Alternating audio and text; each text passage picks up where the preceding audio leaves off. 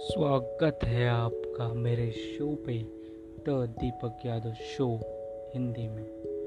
इस पॉडकास्ट में मैं अपने लर्निंग एक्सपीरियंस मिस्टेक शेयर करता हूँ। तो आज मैं आपको शेयर करता हूँ एक छोटी सी चीज़ जो आपको कोई नहीं बताया होगा।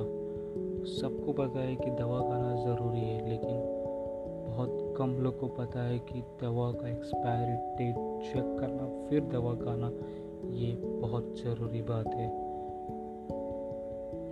मुझे पता है आपको ये समझ आ गया। तो प्लीज़ शेयर करो अपने फ्रेंड्स के साथ और बहुत बहुत शुक्रिया आपका मेरे पॉडकास्ट को सुनने